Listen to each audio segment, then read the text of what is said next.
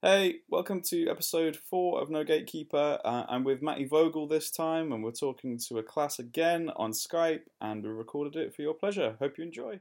So the way that I've started them before is everyone kind of introduces themselves uh, to the group, like who they are, where they're from, and kind of uh, what point in their career they are, because we we get like a real mix of like people just starting out, people thinking about doing it, people like the last year of college, um, and stuff like that. So it's, it's nice to know kind of where everyone's at, but. First of all, um, I think we need to introduce you.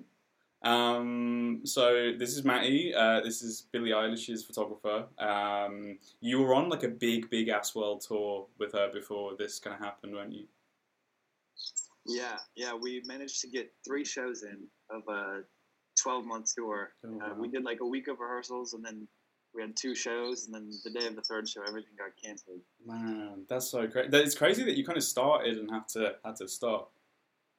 I know, I know. It's wild. It's definitely a trip. We didn't think it was it was going to happen mm. uh, until it happens. You know, same for everyone else. Yeah, man, of course. Well, thank you so much for, for doing this, Matty. It's much appreciated. Um, everyone here is going to ask me and you some questions. So what I'm going to do, everyone, is I'm just going to go through how I've done the uh, questions in my phone, uh, and you, then you can all kind of introduce yourself in that order.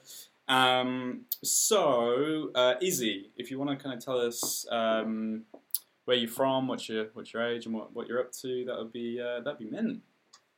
Obviously, make sure you unmute your mic when you uh, when you start talking. Uh, if you are here, Izzy. Mm-hmm. Oh no, she's she's the only one not here. Well, okay, we'll, we'll come back to Izzy last. Izzy, Izzy, letting the team down. Come on. Um, okay, Houston. Uh, yeah. So I'm um, twenty-five.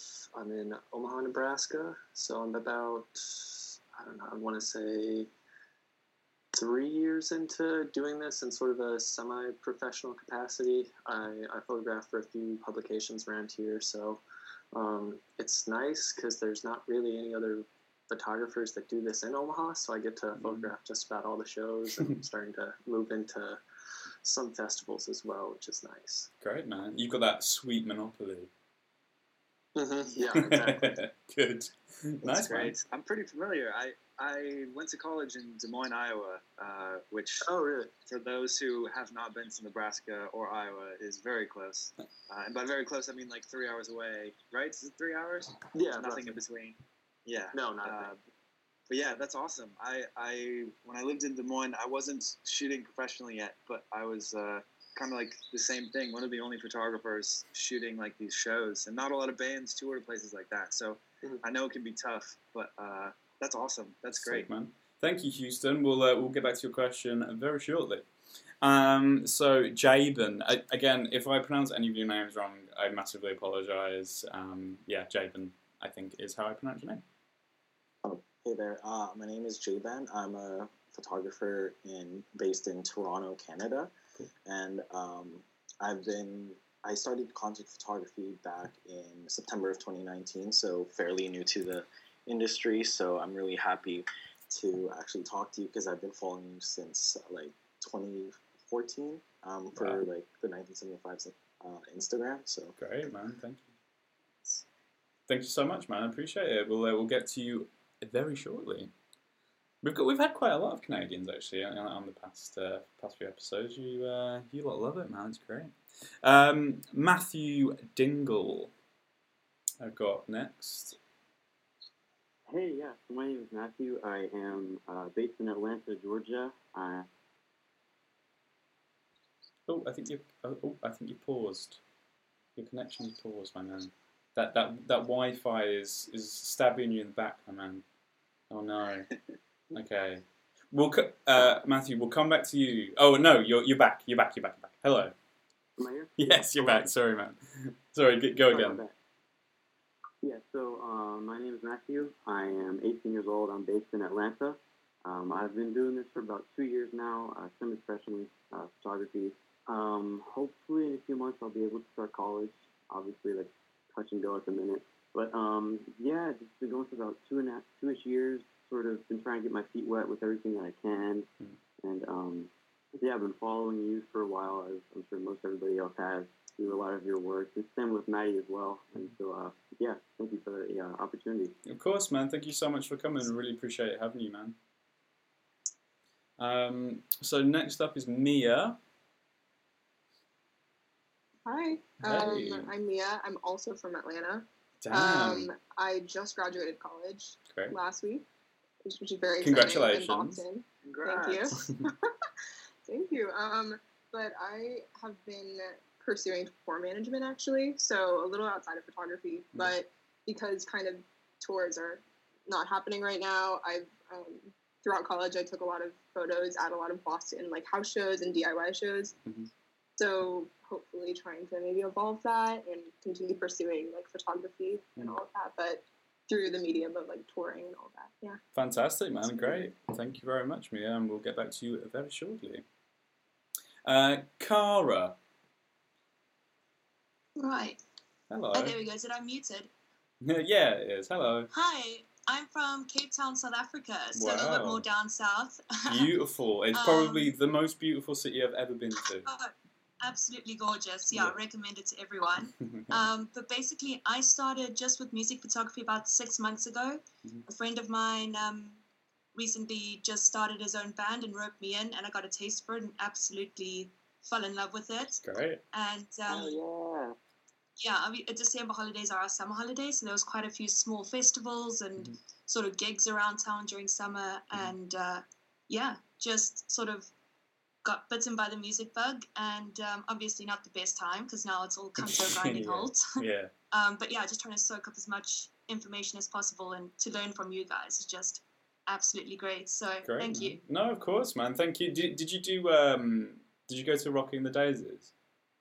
I, I've been to Rocking the Daisies a few times, yeah. yeah. yeah. I didn't go this last year because I was actually in Seattle. Um, um, but yeah, so it's, yeah, I've been a few times. It's, it's always cool, been man. great. Super, super yeah. cool. Well, thank you so much for coming, and we'll get back to you very shortly. Um, so Sara uh, is next. Yes. Hello. I'm Sara. Hello. Thank you for this opportunity. Sure. I'm from Medellin, Colombia. Beautiful. And I'm trying my best to understand well, all the things you're saying. Oh, sorry. Oh, man. Um, I'll, I'll, I'll speak slower. No, no problem. Um, I study, I'm studying audiovisual communication mm-hmm. in the university. I'm in third semester, mm-hmm. and I'm so glad to be here. Fantastic. Well, thank you so much for coming, man. I think um, Colombia sounds super beautiful, man. Hopefully... I'll be there next year at some point. It'd be great. Super cool. Thank you so much for coming. Much appreciated, Sarah. Um, Cassidy. Hi. Hey. Um, I'm Cass. Hey, Cass. Um, I'm seventeen, and I'm from Chicago. Yeah. Best um, city I mean, in North America. Come on. I've been taking pictures of, like, concerts since forever, mm-hmm. but not really, like, professionally, I guess, sure. and I wanted to start getting into, like, more bigger shows. Sure. And... Fantastic, man. Well, thank, thank you so much for coming. Yeah. I really appreciate it. Thank you. And thank you for emailing me earlier and just double-checking, because that was my that was my fault. Thank you. Um, Natalia? Yeah, that's me. Hey, Natalia. Hi. Um, well, I'm also from Colombia. Wow, there you go. Two oh, Colombians. Come yeah. on. Maybe you two can yeah, hang I'm, out. I'm I'm seventeen, and I've been doing, you know, not professional, of course, but I've been into photography for about three years, mm-hmm. and the closest I've been to, you know, doing concert photography was that my school once did, like, a talent show, and I got to take pictures with my camera. They looked absolutely awful, but I feel like I've gotten better at it. And I'm really glad for this we, opportunity, so thank you. Great, man. We, we've all been there. I'm sure Matty has as yeah. well when you come away from yeah. a shoot. You're like, that was Sometimes really I bad. Sometimes I still feel like I am. um, thank you, Natalia. Uh, last couple, we've got Audrey. I'm Audrey, and I'm from Omaha, Nebraska as well. What but I'm the... currently in wow. Lincoln, Nebraska. Yeah, so that's wild. Wow, um, okay. Yeah, so I'm nineteen, and I'm a sophomore at the university here. And I originally started in photography because I'm a photojournalism major, and I worked for our student publication, and we had a local music festival that they needed to be covered, and I jumped right on it because I love music. And ever since then, I've been applying to work for different radio stations and publications and kind of just hopping on like every show that I can and shooting a lot of D I Y shows. And I'm a content manager at a venue here. And then also been working with like festivals and stuff here as well, just trying to do as much as I can. Great, man. Well, thank you so much for coming. I can't believe we've yeah, got two two people from Colombia and two people from Nebraska. That's crazy. We should have just done this in Omaha. I, yeah. I know, I know. It's it's crazy. Um, I've just had an email from Izzy saying she's trying to join from a different laptop. So hopefully we'll get Izzy very oh. shortly. Uh, if not, we will uh, mourn her loss. Um, and then last but not least, we have Nori. Yeah, hello. Hello, Nori. Okay. Uh, I'm eighteen also, and I'm from Budapest, Hungary, so I think I'm the only... like European right now. You know what? I, I just I was just about to say I can't believe the entire call. I've got no English people here and I've got no European people here. This is crazy. Man. Okay. So yeah, I'm from I'm from this tiny country, so obviously it's like a little harder mm. to do bigger shows. But I've been doing it photography, like music photography for like the past year, and I've just been trying to like reach out, do as much as I can, do mm-hmm. local shows, do whatever. Sure, sure. That is great, great, available. I, want, I like. I don't mean to kind of like pry. Are one of your parents English at all? Because you, you have like a super English no. accent. That's really oh, weird. No, I I grew up watching like YouTubers and uh-huh, stuff like so that, funny. And I just really like picked up on it. I thought, like, when you started talking, I was like, oh, finally, like, I've got an English person on here. You've just that's that's like, you sound more English than some English people. That's hilarious. Um, thank you so much for coming. I had like English friends, and it it made it easier because I like talked to a lot of English people, and I picked up on their accents. Sure, sure. You you poor soul, you poor soul. Um, well, thank you everybody so much for coming. Uh, it's massively appreciated. So I basically just get into the questions from now, and then we just kind of go through them. It, you, it's been lasting about an hour and a half. Um, so you're in it for the long haul. Um, I'll be really upset if you leave at any point. I'll find you and hunt you down and, and ask you why you didn't stay the whole time. We know um, where you live. It's Omaha. Exactly, exactly. Matt, you will find the people in Omaha. I'll go to Colombia on holiday and find you, kind of, maybe. I don't know. Anyway, um, so let's start with Houston's question, um, and then we'll we'll get cracking. I guess mine. I, I sent you one originally that I kind of asked at the end of the last one, but do you mind if I if I switch it up a little bit? You can. You you, you me and Matty m- might see the panic on our faces if you ask. Oh, it's, it's okay. I don't think it's too. It'll be too stressful. Um, but I guess my question was: so I've been doing this for about um, two and a half, three years now, and you know I seem like the uh, the old man in the group compared to everybody else. Um, you know, that's that's signed on to the call. But I'm I'm sort of curious what you guys think about taking the next step. Like, where do you need to be um, geographically? Is it someplace where you, you think you have to be in a big city necessarily to mm. link up with a band and go on tour? Or is that, I'm, I'm just curious as to your thoughts on that. Because it seems like in Omaha, sort of, you know, we, we have a few local bands, but nobody that really tours nationally. Sure. So I always feel a bit shit out of luck and like I have to move to a big sure. city to Sure, do that. Yeah. I mean, like, my, my experience of it has been, so I grew up in um, the middle of England in a place called Birmingham, which is, is like the second biggest city, but compared to London, it's it, it just, it pales in, in significance in terms of how many bands come through and just the, the amount of opportunities and all that kind of stuff. Um, I think, unfortunately, it is kind of the reality of it sometimes. It's not, this isn't to say that, like, you can't build, like, a good career out of a small town uh, in a kind of a lesser big city. But I think, unfortunately, uh, just the way that the industry works, um, It, it does kind of lend itself to being in a big city, unfortunately. Like the U K, I mean, like Europe's like London, Berlin, Amsterdam are probably like the bigger, the biggest places you could be. Like North America, Matty, you could, you could probably help out a bit more with that because I know you've yeah. had a similar experience of moving to L A. Yeah, yeah. Honestly, though, I my first touring gigs, uh, I got my first gig period that I got. Oh, oh, Matt, um, you, you froze a little bit there, mate. They were like, oh no, am I cutting out? You did a little bit. Just just come back okay. to where you said you got your first tour. Yeah, got my first tour uh, when I was living in Iowa, actually, uh, attending college there. And, like, there are so few shows that come through places like Omaha and, and Des Moines, Iowa. And what I did was I would go to, like, everything I possibly could and shoot. And I'd, like, shoot for free. Um, and I started, like, some of these smaller bands would come through so frequently. Uh, like small bands, like bands that are in, like a fifteen passenger van and like mm-hmm. can't even afford hotels for the night. They're always looking for like a floor to crash on. Mm-hmm. And I started shooting bands like that uh, as much as possible. Like I wouldn't miss a single show. I'd shoot everything. And eventually some of these bands started coming through town so frequently.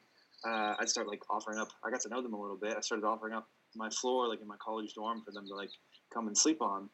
Uh, and they stayed at my place a couple times and always loved the photos that I gave them. Uh, and uh, it kind of, they turned into friends, I guess. Uh, and they at one point uh, were like, hey, we like enjoy hanging out with you and we love your photos. Like, do you want to come on tour? We have this tiny ass little budget, but uh, that's how it started for me. Uh, mm. And I was worried about the same thing. I was like, fuck, I was like, do I have to move to L A or New York or something like that to get any music photography gigs? But uh I don't know, it's it's tough because it's so relationship based, and yeah. I think it's just taking I think you can make it work from anywhere. It's just like taking advantage of uh the relationships you have. And honestly, one of the like secret advantages of being in a place like Omaha, I think, is that you kind of do have a monopoly on these shows. Like when bands come through or there are local bands that exist, uh like you can be the guy, you can be the one. And uh, you can really, like, foster those relationships. And people come through Omaha, and every time they know they're, you know, you'll shoot the show and you'll get great photos and stuff like that. And I think that could be, like, a huge advantage uh, instead of a, a total disadvantage if yeah. you work it correctly. Yeah. I, I think Matty makes a really good point there in terms of relationships. Um, it's, it's something that I talk about quite a lot in terms of it, it really – you could be, like, as good at lighting as, like, Annie Leibovitz. And if you're – A, a nightmare to be around. Um, people just aren't going to hire you on tour at the end of the day. Uh, I know this is kind of diversion from your question of kind of where, where to live and stuff, but it is very relationship based. You know, if there are like great bands like where you're living, this is kind of speaking to you all, you know, find them and shoot them, man. Like build a story with them, because like you have access to these bands that, that some people don't necessarily have the access to. Um, even though it's on like a smaller basis possibly, um, it's, it's still like a really great opportunity for you to like use what maybe feels like a bad situation and using it in your own, and using it as a strength basically. Um, yeah. But yeah, I, I think the reality does bite a little bit, maybe a little bit further down the line. Yeah, um, yeah, that, yeah. I guess that said too, I, I think uh, I even when I was first starting and I was living in these cities that aren't big music hubs, I always like, I was like, I. to like move to the next step, you kind of do like have to go live somewhere where the other types of gig exist and the bigger bands exist and stuff like that. I would always get so jealous of my friends who lived even in cities like Boston and New York, or like just even getting like big shows to shoot all the time. Mm-hmm. And those opportunities, even just like shooting big shows and bigger bands, are like real valid opportunities and things that you can't get in a place like Omaha. And uh, if I were to go back in time and do anything differently and to really dive all into music, I would probably move to a bigger city earlier than I did. Uh, just since I've lived in L A, it's it's been just crazy how many like little, because there's so much so much music here and so many bands, and uh, there's so many little opportunities for like shooting B T S on a on a music video, or uh, like you know uh, just little shows, and uh, like shooting magazine covers and for little online outlets and stuff like that. All those little opportunities exist a lot more in like these bigger cities and music hubs than they do in a place like Omaha, unfortunately. So I think I don't think it's impossible, but I do think, you know, if if you want to go all in, I think you'd benefit probably from moving to uh, a place like L A or Nashville or New York or, or something like that. Or London would be sick. If you London would be sick. We'd be happy to have you, man. We'd be happy to have you. Does that answer your question? Yeah. yeah. So. Uh, thank you, man. Thank you so much for coming back, by the way. Um, We had a bit of like a, a time difference uh, mess up on one of their last calls. So Houston's rejoined. Uh, and thank yeah. you so much for coming again, man. Much appreciated. Yeah, man, appreciate it. Cool. Uh, Jayben. Hey. Um, so my question for you and uh, Matty uh, is that, um, so basically my situation for, I'm st- still a um, beginner photographer for mm-hmm. concerts and whatnot. I currently work with a smaller publication, and my question is that um, I have two, two if you don't mind. Uh, one is, um, how would I go about in terms of um, shooting for bigger artists, um, despite me working for a smaller uh, publication? And the other one is, how would I approach towards uh, getting to tour with a band or artist? Mm-hmm. Okay. Um, do you want me to start, Matty, or do you want to start? Yeah, sure. Go for it. Um, yeah, I, the, the touring one's an interesting one, because touring with a band is kind. It, it feels like the last step of a relationship. Um, it always feels. I don't know about you, Matty, but like my my relationships with bands that I've toured with, it's kind of been like a slow progression up into a point where you then start touring with them. It's not.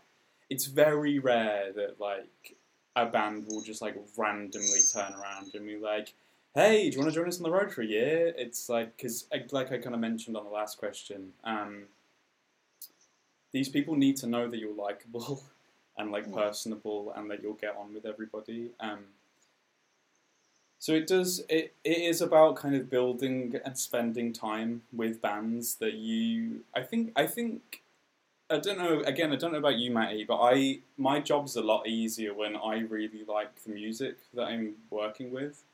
Um, because it just it just feels like it just feels more natural and more organic. So if you if you can, like, you're in Toronto, aren't you? Yes, yeah. yes I am. Yeah, yeah. So like Toronto's got like tons of stuff coming through, and I'm sure there's like a cool scene going on, whether that's like guitar music or rap or, you know, whatever that looks like.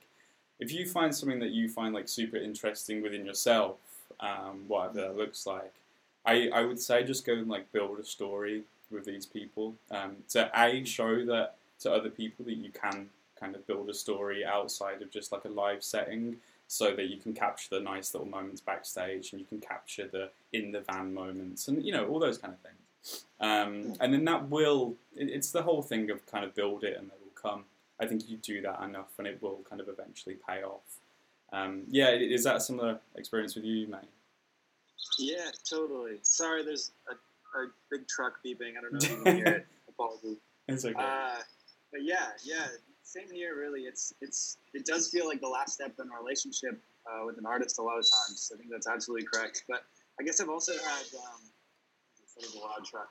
Uh, sometimes there's there's uh, strokes of luck, I guess, as well. And uh, I think if you, at least for me and uh, a lot of my peers that I grew up with. Uh, Like I grew up like in the Warped Tour scene, kind of, and the first artists I toured with were like in that in that scene, and a lot of my photographer friends uh, who are still like music photographers today started with like small bands. There's guys like Thomas Falcone mm-hmm. and Josiah Van Dien and Adam L. Macias. Like all of those guys uh, like grew up in places that weren't big like music hubs, and uh, toured with really small artists to begin with, uh, and like kind of built those relationships on like, you know, following them for a day when they're shooting a show in their hometown and sending them like really cool behind the scenes photos or shooting like promo pics for the band, stuff like that.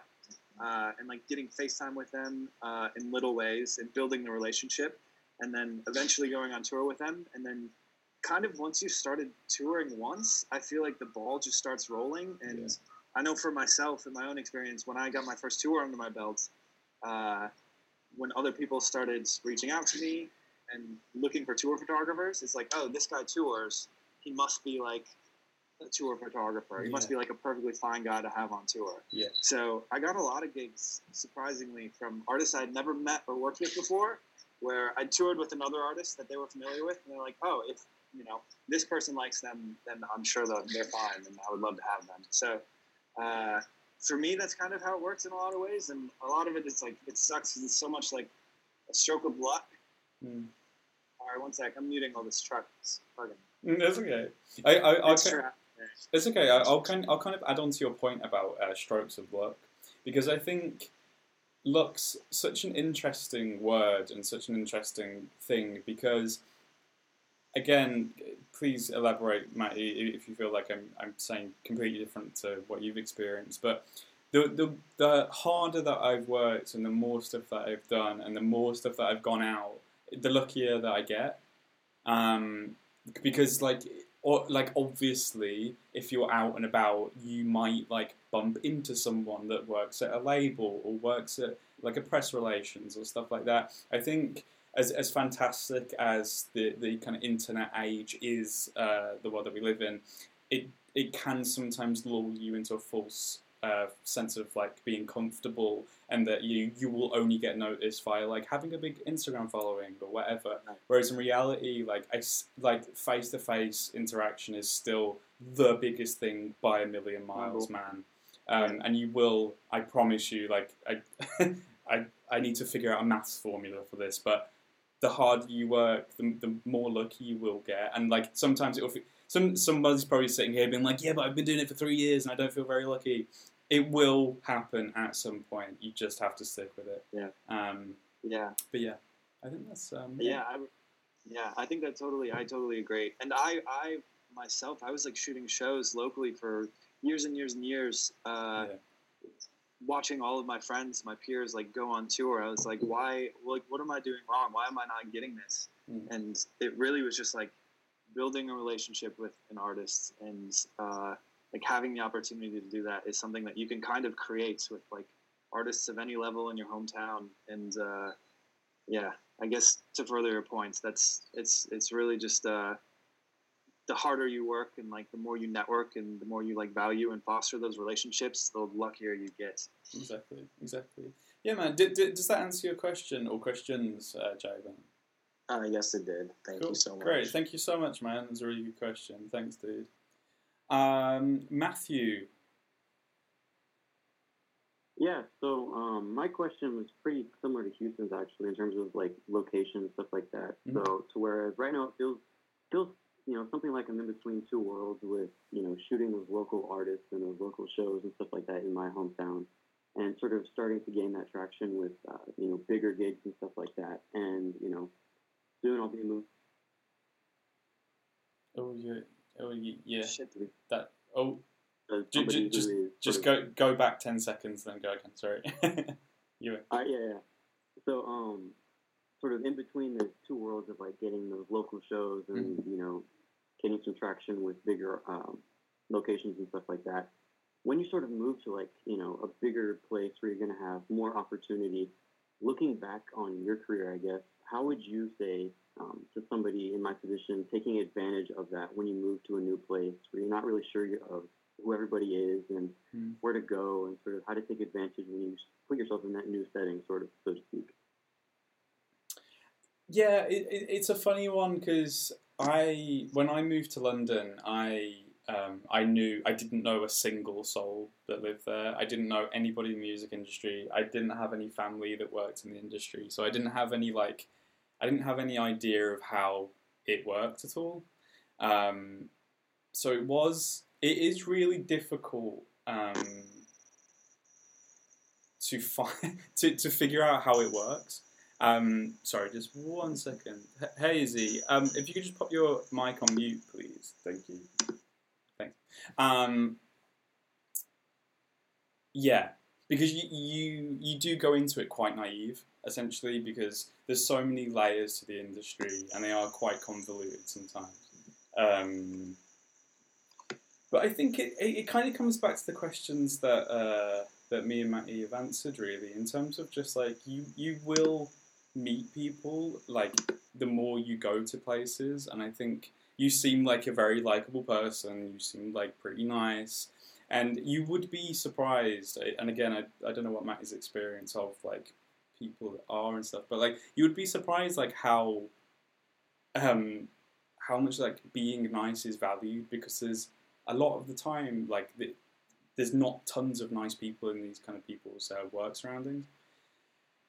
Um so yeah, just kind of like figure out what's happening in the city, find out those like cool little local uh, venues, um, like the, the venue managers, like do, does the venue need photos? Like, you know, it doesn't always necessarily have to be for the band or for the record label. Like, does the venue uh, need a thing? Or just like the brand that maybe sponsored the bar, do they need photos? Like, you can just like hit these people up, and it's it's a really nice way of like finding out how uh, your your kind of city works, because I'm sure all cities work kind kind of similar but very different at the same time. Um, yeah, I, I think that's kind of my advice on that kind of area of it. What, what about you, Matty? Yeah, yeah, I totally agree. I think. Uh... I haven't done like a big, when I moved to L A, I was working for an artist who's based here, so I kind of had like some built-in work, but moves I've made in the past before I was like so established, I guess, as a, a tour photographer, um, I like moved to like a city like Philadelphia, and at first I was like, I don't know anyone here. I actually lived with like another music photographer who also didn't know anyone there, mm. and uh, I think what really made the move like worth it is just plugging in so much into like the local music scene, yeah. and like not thinking I was I was like too big for anything, or uh, yeah. I think any opportunity was too small, and just like taking even like small minuscule things that that felt like tiny gigs, and uh, just trying to deliver, like over deliver, just like absolutely fucking crush it and and be memorable. And uh, I think when you when when you work really hard and you like deliver an amazing set of photos or product, whatever it is, uh, and you're like a nice person and enjoyable to be around, and you don't cause people to like be anxious or, you know, make people feel comfortable, I think that those people then in turn really like have your back and are willing to like mm-hmm. push you towards new opportunities and aren't afraid to like share you with their network and stuff like that. So Absolutely. I think that's kind of, I don't know. It's it seems like stupid and almost unsaid, but when you do get opportunities, just like taking, making the most out of them, uh, even when they're small, just yeah. adds up so much. Absolutely. I, I think I think on the back of that, a, a golden rule of mine is when you are approaching something like a local scene or something that's not necessarily massive, is to ask yourself what you can contribute rather than what you can take away from it. Um, I think that's a really, really important thing, because I think you're you're going into it in the right mindset then, um, because you you you really don't want to come across as like you're using them as a stepping stone. Like that right. is not a good look at all. Um, you have to go into it on a genuine level of like, what can I contribute to this hardcore scene, this trap scene, this, you know, yeah. like whatever, um, rather than yeah, like I said, um, oh, if I do this, like. Uh, Travis Scott might see it because he's friends with him. Right. Like, no, like, don't do that. Do you know what I mean? It's like, yeah, yeah, yeah. Just do do it with the right intentions. Um, yeah. And like Matty says, people will come to you, and yeah, the, the, the city will will welcome you with open arms. Hopefully, yeah. Does that does that answer your question? Um, yeah. yeah, absolutely. Thank you. Cool. I appreciate that. Thank you so much, man. Thank you, dude. Um, so if you could just mute your mic for us, and then we'll move on. So Mia. Hi. Hi. Um, so especially nowadays, we all kind of have, you know, a phone in our pocket, all of that. Um, and it's really easy to kind of, everyone's shooting film nowadays, you know, mm-hmm. everyone's able to get their hands on a camera, it seems like. So kind of wanted to um, have you guys talk a little bit about differentiating your photography, specifically when it comes to shooting concerts, because sure. a lot of the times I feel like there's there's a, there's a lot you can do with like behind the scenes kind of stuff, but when it comes to just like actually shooting the show, there's, for me it seems like there's only so many different angles you can do, sure. um, and I, I kind of wanted to just like have you guys talk a little bit about that, yeah, man. And getting your work to stand out. Yeah, it's a really good question. Um, You can you can start, Matt, if you want. I've, I've done this. But... Yeah, this, this is actually one of the things that uh, really drew me to Jordan's work like the most. I I remember seeing uh, some of Jordan's work that he posted. He was taking these photos of uh, like fans entering the venue and like running in, and I was like, this is so sick. Uh, concerts are so like, when people go and cover a concert, myself included, it's really easy just to be like, cool, I'll shoot the first three songs or the set or whatever, yeah. and just forget about the rest of the environment and uh, the things that like make every show unique.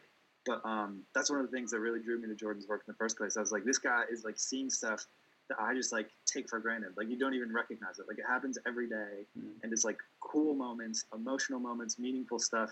Mm. And uh, that was just like before the show. Um, obviously, his concert photos are amazing and unique, and uh, I feel like I can probably speak for both of us when I say that it gets really tough to shoot the same thing every. Yeah. Um, yeah. Production on bigger tours and stuff, it's just it's the same exact like stage and setup and everything every single night. It's never different. Every arena looks the same, and uh that part gets tough. But I think uh amongst music photographers, you can like finding your own style of concert photography is a little bit of a difficult thing, because mm. the lighting and everything, the situation, everything is so controlled that the only like differentiation you get is like shooting from different angles and the way you edit and capturing the moments and being in the right place for the right moments. Mm-hmm. So, uh, like, I guess what I hope to achieve in, in my work when I'm shooting concerts is like, it gets so much easier when you're shooting an artist over and over again, but like there's moments of Billy's set that are so powerful to me, and, uh, just knowing exactly when they're going to happen and how I want to capture it, um, and trying to make my work as a whole be like composed of, of those moments, those like most meaningful, uh, like emotional, intimate parts of the set, uh, is super important to me, I think. And I hope it's what makes my work stand out a little bit. Like there's certain photos that I try to achieve all tour, and uh, sometimes they're really tough to get, but I think building your own style in that way can really set you apart. Um, I'm not like totally a purist, so when I'm editing photos, I'll definitely like take out mic stands or take out, you know, a symbol that's distracting in the back and stuff like that. And I'll really try to treat it like uh, trying to, to build the world that I think the artist like wants. Like yeah. represented yeah. Uh, in the photo, even in post-processing. Yeah. Uh, so I guess it's one thing I try, like, try to really focus on in my work is not just like getting a snapshot of this moment in time, but like really taking the whole theme and the purpose and the vision of the artist that I'm working for and trying to like emulate it as much as possible in my photos. Mm-hmm. You, you've touched on sense? you've touched on like a yeah, ton yeah. of really good points there, man. Thank you for your very kind words, by the way. Um, Yeah, I, the the emotion side of things is something that can be looked over a little bit sometimes, um, because I, especially with like big production stuff that me and Matty uh, work on, I think you can lose sight of the fact that this band or this artist or whoever like means so much to some people, um, and it becomes quite normalized to, again, people like me and Matty, because we're with these people every day, and they, they feel like really normal people.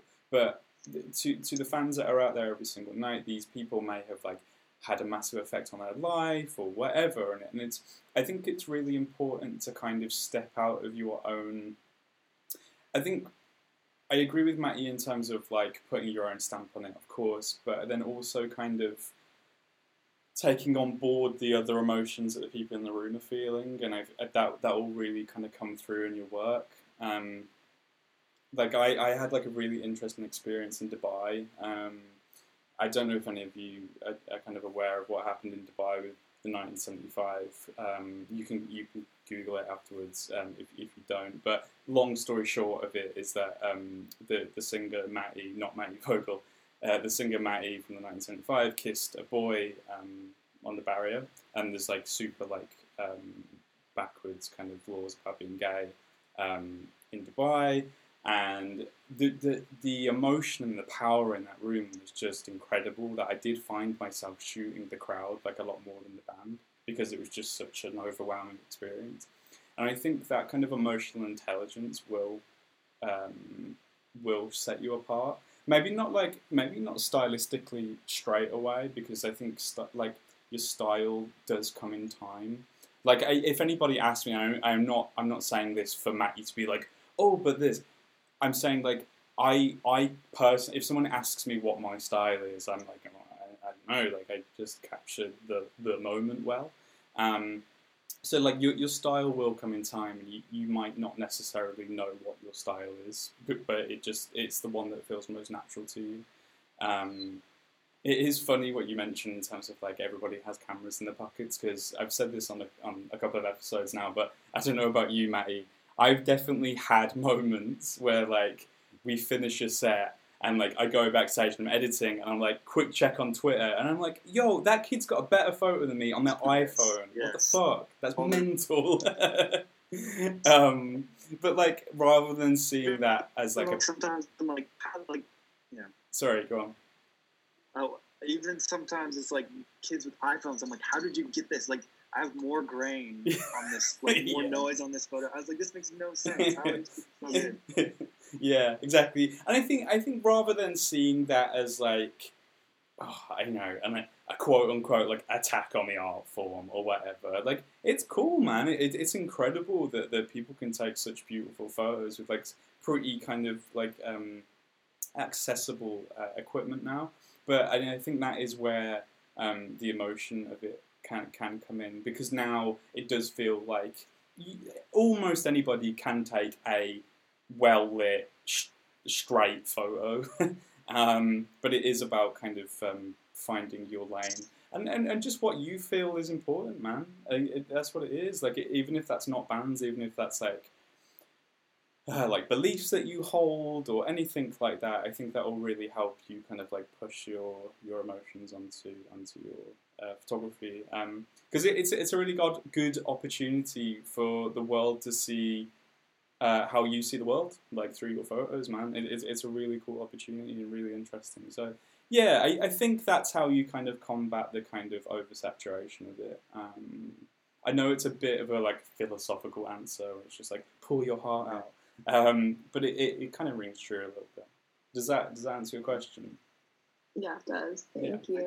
Cool. I just had one more. I think you mentioned also, like... Um, like, you know, people shooting film and stuff like that, mm-hmm. and other mediums. And as, like, a tour photographer, I've noticed, uh, like, other tour photographers and things like that really creating these, like, amazing uh, styles and bodies of work, like shooting film. And um, I, I, like, pretty much only shoot digital. And uh, I just think that that's, like, another amazing way to differentiate yourself is sometimes I'll see tour photographers shooting, like, entire tours, like, most of the work on uh, like medium format and stuff like that, and it's so so sick. Mm. And uh, I don't feel talented enough to do it, but I think uh, that like using different mediums and different tools like that can definitely help you create your style that uh, differentiate differentiates you from uh, other people. Yeah, yeah. yeah. I'm kind of on, on the just very quickly on the back of that that my my whole philosophy around cameras and stuff is that.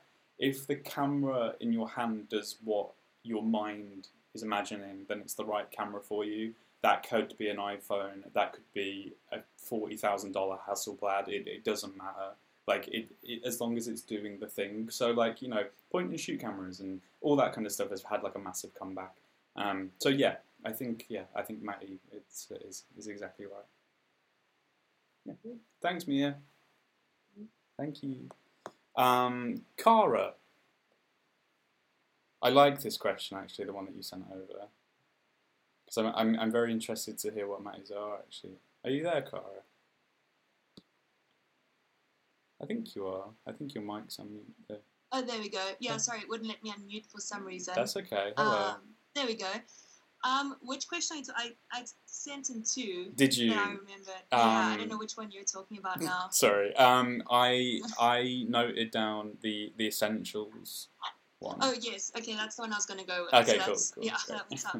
So I basically just wanted to know what was in your like what essentials are in your touring equipment kit, um, because it's not like you know like like you were saying some photographers. I know. I think Miranda McDonald. Mm-hmm. I think that's how you pronounce it. Mm-hmm. She likes to also shoot on film and digital and sure. everything else. And obviously, you can't bring everything with yeah. you on tour, especially when trying to travel light. Yeah, yeah. So I was just wondering what was in your sort of essential equipment kit. Sure, man. Um, yeah. Uh, it, it's it's very funny how quickly um, you realize, especially um, when you're doing like world tours, North American tours less so, but it it, is, it still rings true. Um, that yeah, you you absolutely cannot bring everything that you have because of like the amount. I'd like to think that I'm a fairly nice, reasonable person. The amount of arguments that I've had with plane staff is unbelievable. Like, unbelievable. Like, almost every airport I've ever been in, there's, like, a pretty kind of, like, stern conversation with me and an air stewardess. Because it's, like, they're like, oh, how heavy's your bag? And I'm like, oh, it's, like, twenty kilograms. And they're like, well, you can't bring that on. And I'm like, okay, well, are you going to guarantee that if I put this in the hold, it's going to come out the other end? They're like, we can never guarantee. Well, I'm like, well, I'm not putting it in the hold then. um, so it is a really good question um, because that is, it can be quite stressful. And I'm sure Matty will touch on this once I've finished. Um, when you're like, okay, I'm going on tour for the next three months. Um, what do I want to take? um I've kind of got it nailed down now. I did I did a couple of tours where I tried to bring like a medium format, a thirty-five mil, my like pro photo light head, um, all my digital stuff, and then like I said, I was getting to airports and I was like, this is not fun, man. Like this is not cool. Um, so I've kind of like whittled my camera gear down like quite a lot now. Um, the way that I shoot is I shoot everything on stage digital, and then everything off stage film. Um, so I use um, a little Contax G two for anything offstage, and a Hasselblad X-Pan for like offstage stuff. And then on stage, I have like two Nikon bodies that I use with like loads of lenses and stuff. Um, but kind of moving away from equipment, um, which I, I always find quite a, a fun, a fun thing to do. Extension cables, massively, like you would be so surprised how little plugs there are when you need to like charge your laptop, charge two of your cameras, charge your iPhone, you know, like, and then there's like one plug in a massive venue. Like it's, it's ridiculous. So honestly, like buying an extension lead, I don't I don't know if that's like an Englishism of calling it an extension lead, but you know, like a plug with like four, oh yeah. Yeah, yeah, yeah, yeah, an extension cord, yeah. Yeah, yeah, exactly. Um, that's like a massive one for me. I know it's really boring, um, but that's like no, a, but it's good to know because I mean I would have never thought of that. Yeah, yeah, honest. yeah. So yeah, yeah, that's like a nice. massive one. Um, if you're touring with film, um, and you're you're like flying and stuff, try not to buy above four hundred I S O. Otherwise, if they um put the film through X-ray, it'll get destroyed. Oh, of course, yeah. Um, so. Always try and carry kind of, mm, it's kind of like eight hundred and below, but I try and go for four hundred just to be careful, um, and carry it in your hand luggage rather than in checked luggage, because the x-rays that they, uh, x-ray the the, lug, the checked luggage with are a lot stronger than the hand luggage ones. So I've done the mistake of before of like leaving loads of film in a check in, in a checked bag, and then they're kind of ruined when you get to the other end. And you don't know until you've shot a roll on it, and then like everything's like cloudy, and you're like, "Fuck." Yeah.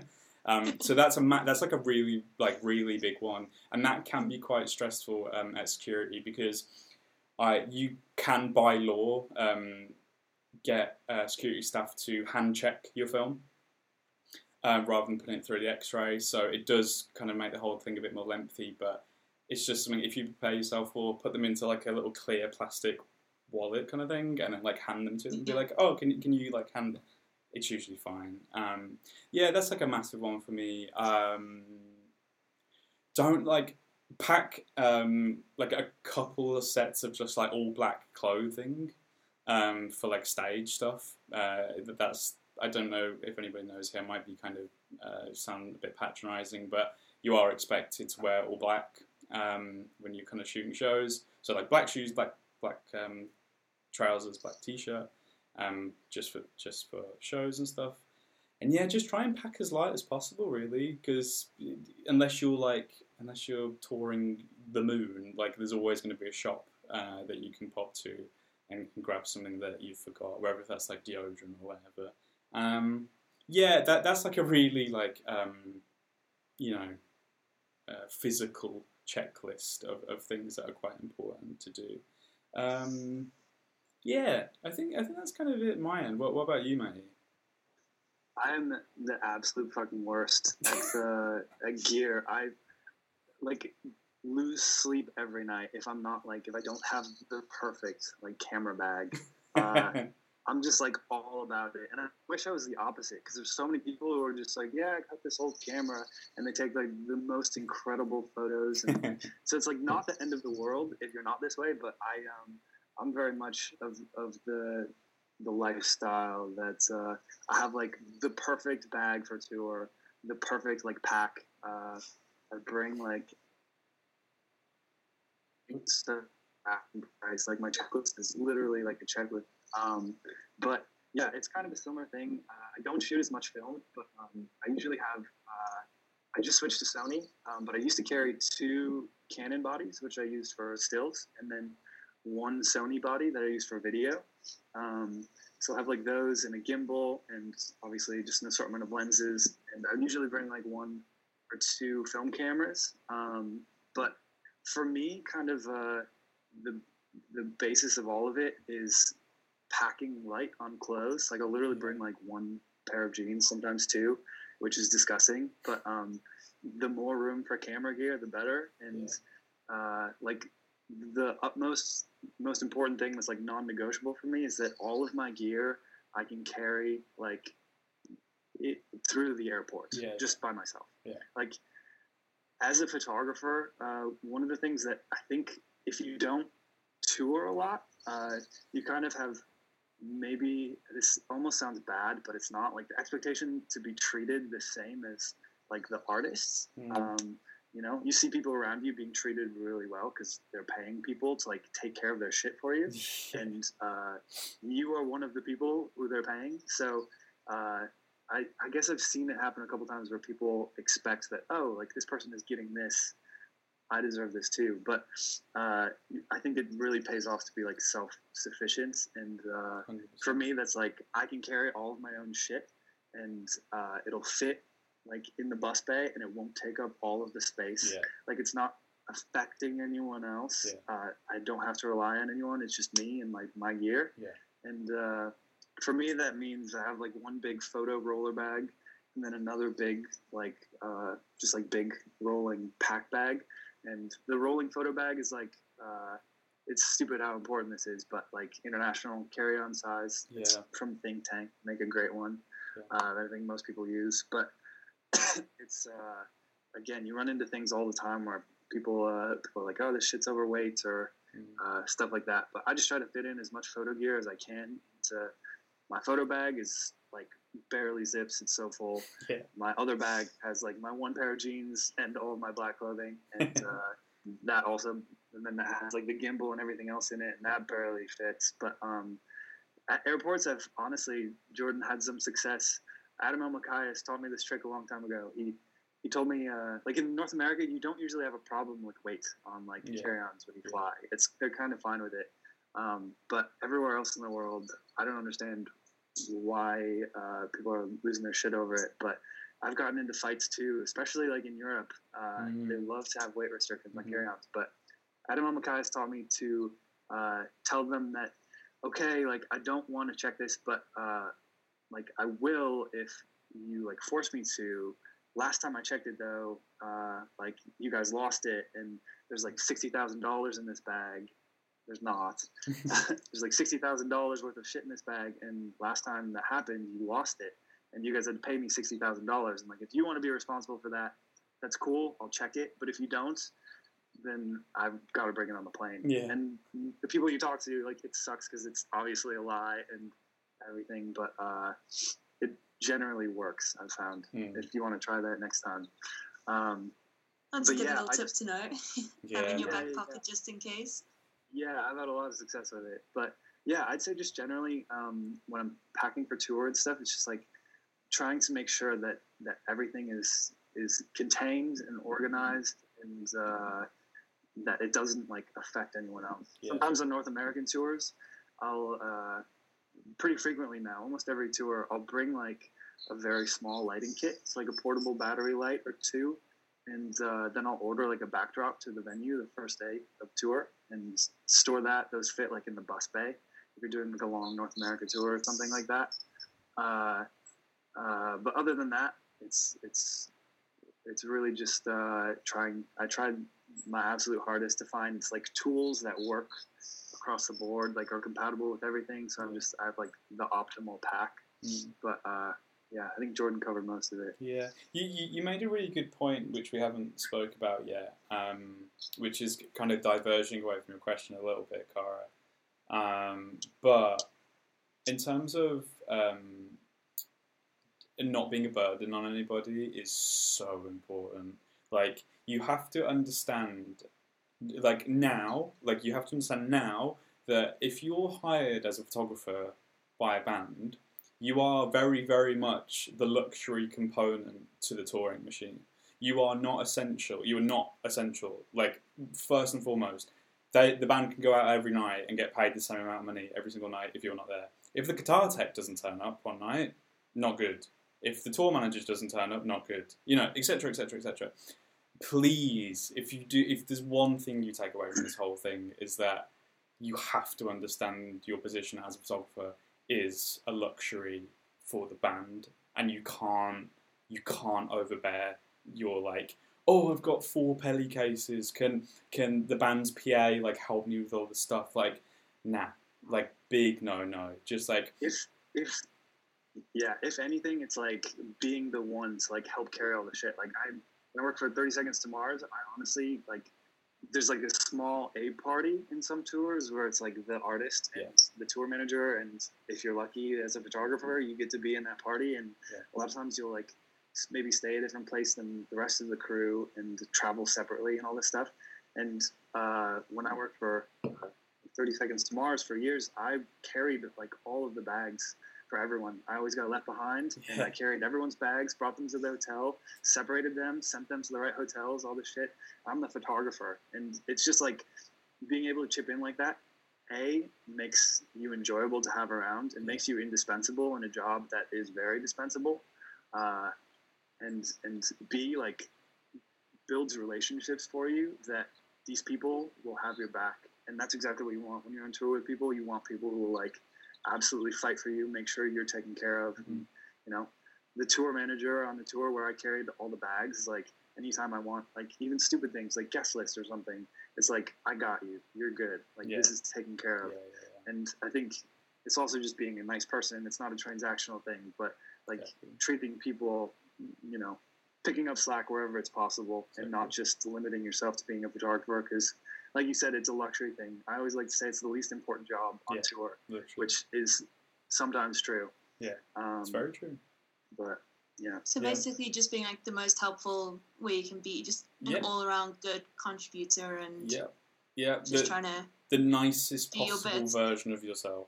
Quick and quiet and an yeah. all-around and, good person. And there's, yeah, and there's like a million people who would like kill for, you know, any job as a tour photographer. Obviously, like it's a tough, it's a tough gig where there aren't that many.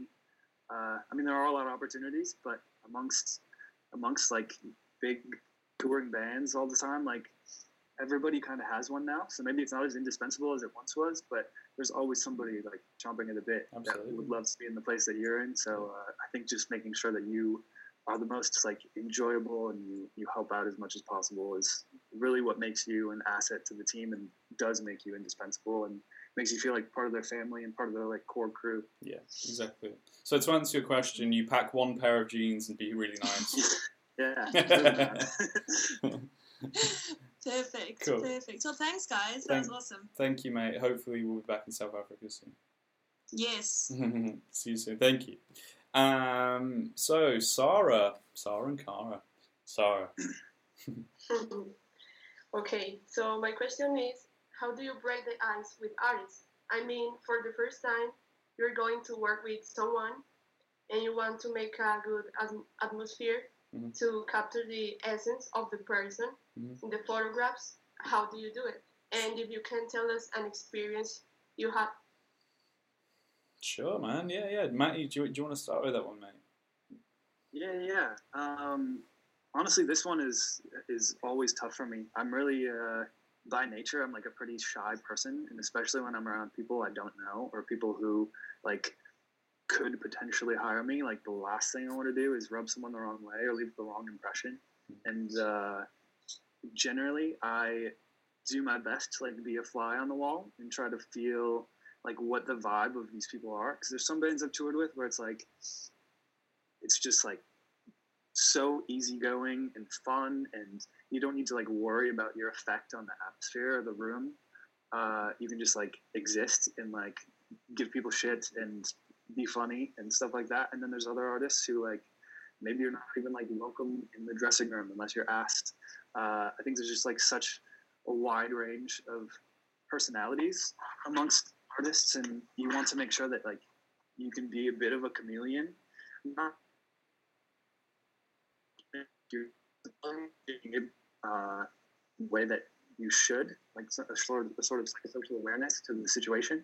And uh, I think that's one thing that, like, when I go in and have met artists and stuff, I'll kind of like be patient and wait and uh, see like what what their personality is and like what the vibe of their entire crew is that exists now, and uh, how people treat them and stuff like that. And I think you can find out a lot about how you should act around people just by seeing how other people are acting around these people that know them well, yeah. and how they like to be treated, and how they, you know, all of that can be extrapolated to how they like to be photographed, and mm-hmm. uh, like how they protect or are open with like their privacy and uh, stuff like that. So uh, I think it's different for every artist, but every time I go into a new situation with an artist I haven't met with before or worked with before, I'll really kind of take a back seat and like be a fly on the wall and uh, like feel out the whole thing before, like, I don't go in trying to make like huge first impression or mm-hmm. like take take anyone's like attention and time or anything. I just try to like silently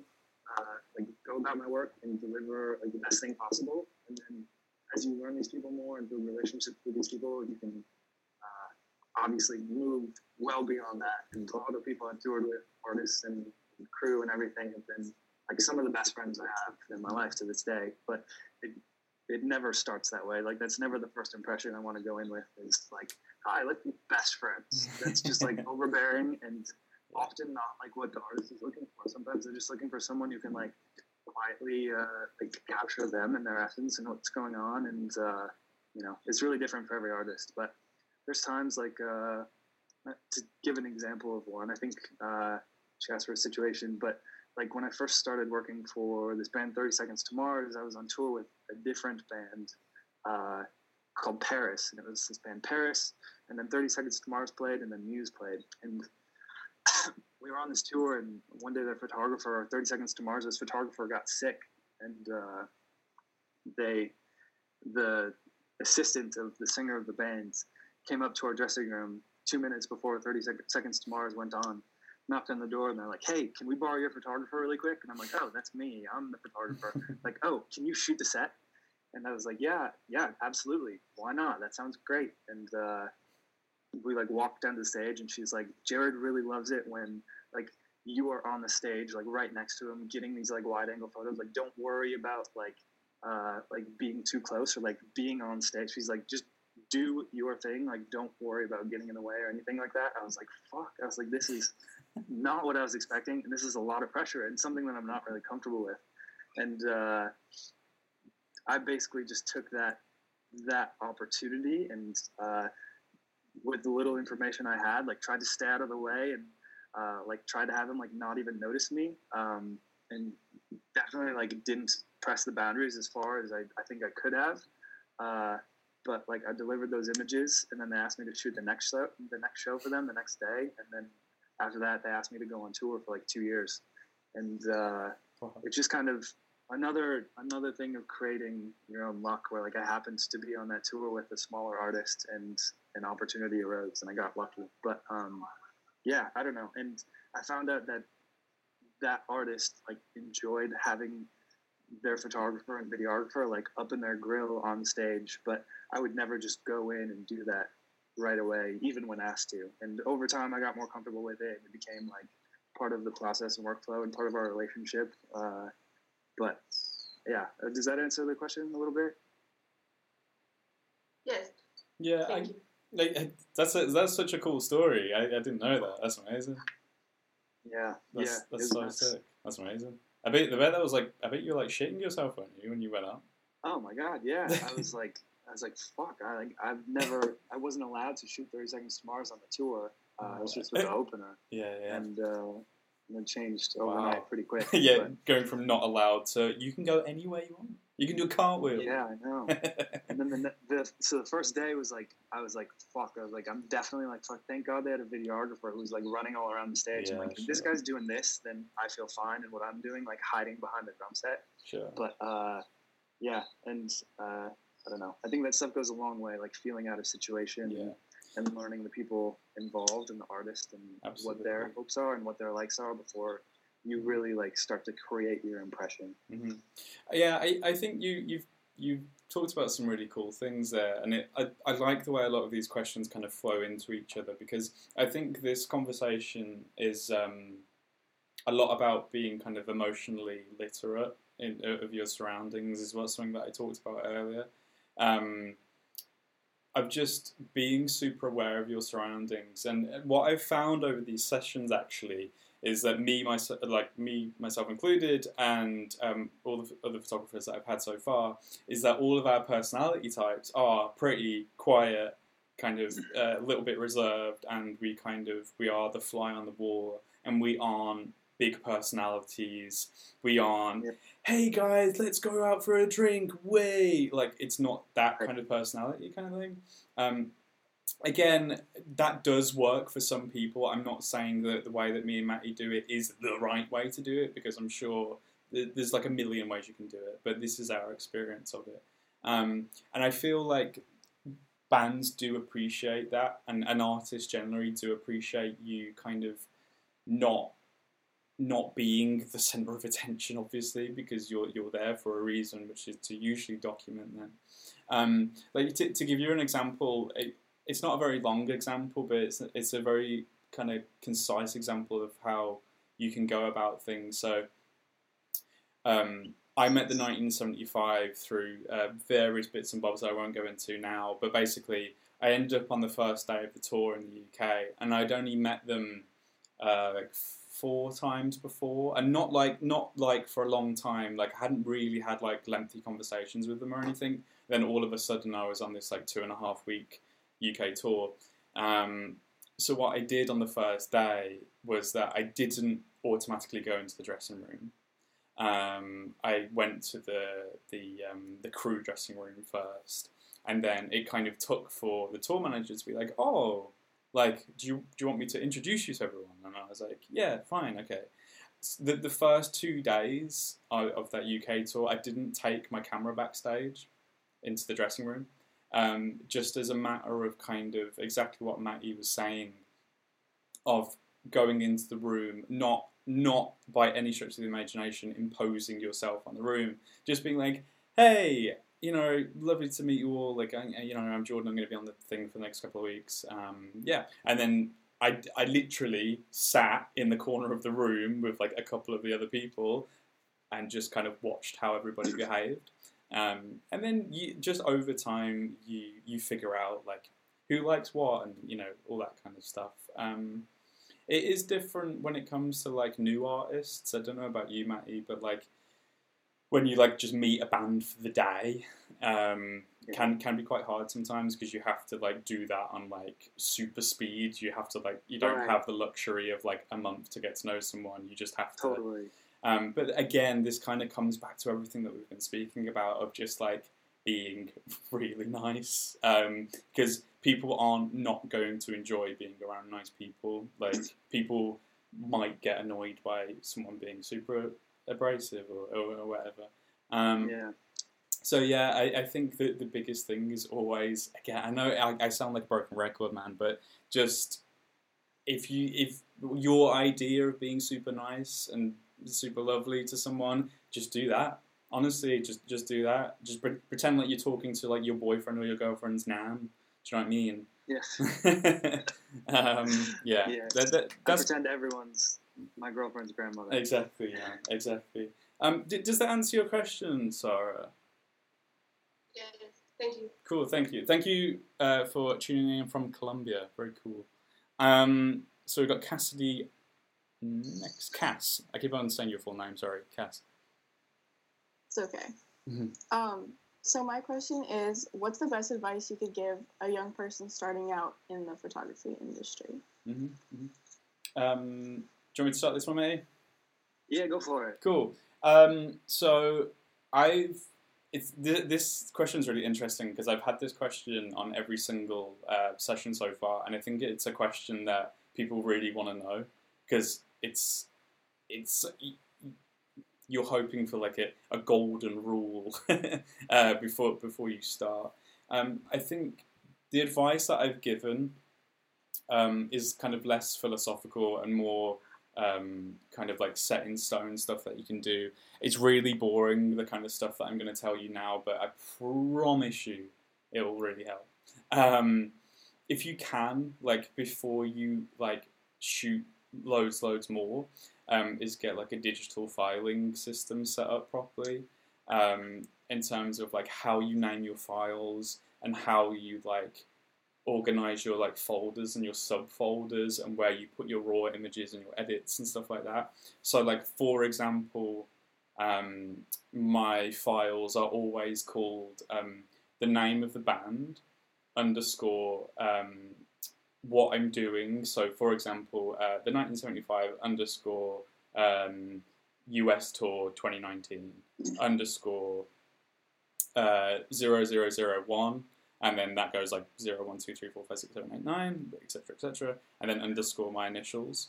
Um, so then that way, um, it's the, the stuff's so easy to find when when you're like, when somebody in six months, and trust me, it happens, when somebody in six months' time goes, um, oh yeah, have you have you got that uh, photo of um, so-and-so from um, Chicago in two thousand seventeen? And you're like, hmm...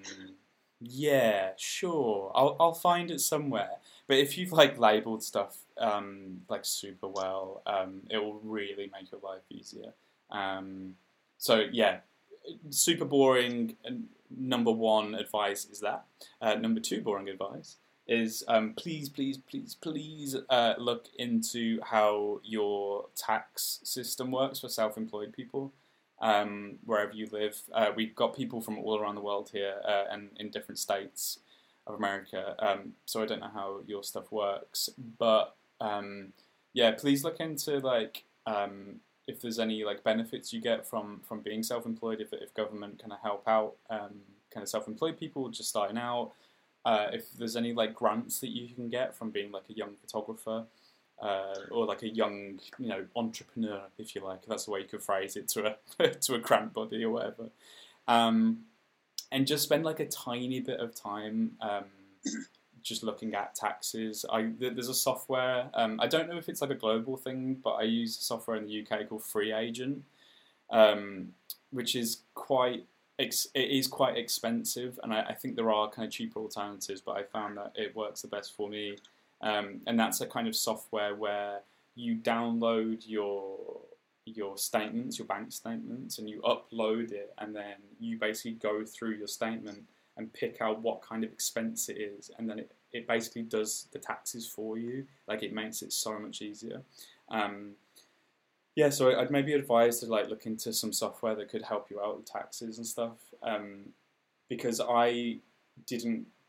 I didn't get my head around taxes until like four years ago when I was like already like two years into being self-employed, and it's so stressful when like you don't really know what you're doing and you're like, oh, am I going to get like a five thousand pound bill in like a month because I've done it wrong? Like, you don't want that stress. Like, you really don't want that stress. Um, yeah, they're the two, like, massive ones that I really, really, really wish that I would have done um, as as a younger person, because I, I've had the the luxury of going through all my old hard drives during this, this quarantine, and it's so frustrating when you go back and you, you've named stuff like stupid shit, do you know what I mean? Because um, at some point you will have to go back and sort it all out, so start now. Because um, you're seventeen, aren't you? Yeah. yeah. Yeah. So start now. Do now. And never look back. um, do you have anything else to add, Matty? I would like to firmly reiterate your two points are like so key. Honestly, the another thing, just diving off of that a little bit, is like making sure you have a good backup system as well yeah. for your files is crucial, and it's expensive and feels redundant, but it will not feel redundant when your main hard drive fails and you lose a shit ton of important stuff. Yeah. And uh, it it takes that experience happening to you one time before you make sure that you have a great backup system, but it would be sick if it just didn't happen to you at all. uh, and it's happened to me uh, twice, uh, and it's like so devastating. And it was very early in my career, and I would never let anything like that happen now. I have like Uh, like a full RAID setup at home with like a home server and all this shit, and uh, it helps me sleep at night. But yeah, the the organization is so so key, especially when I go out on tour. I try to have everything like set up, and uh,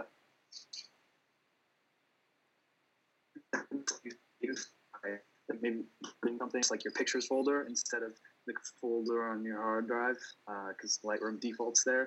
Like the two seconds you save is just absolutely not worth the, night, the nightmare that you go through later when you're trying to sort it all out and name everything correctly. And uh, yeah, it's a big process. If you if you like shoot messily, even for a year or two, and, and then you like start your career and you start touring and stuff, like those are just shit habits that uh, creep into your work. And if you take the small amount of extra time to like be on top of all of it and make sure that you're organized, you will save so much time and so many headaches, and uh, be so much better off for it.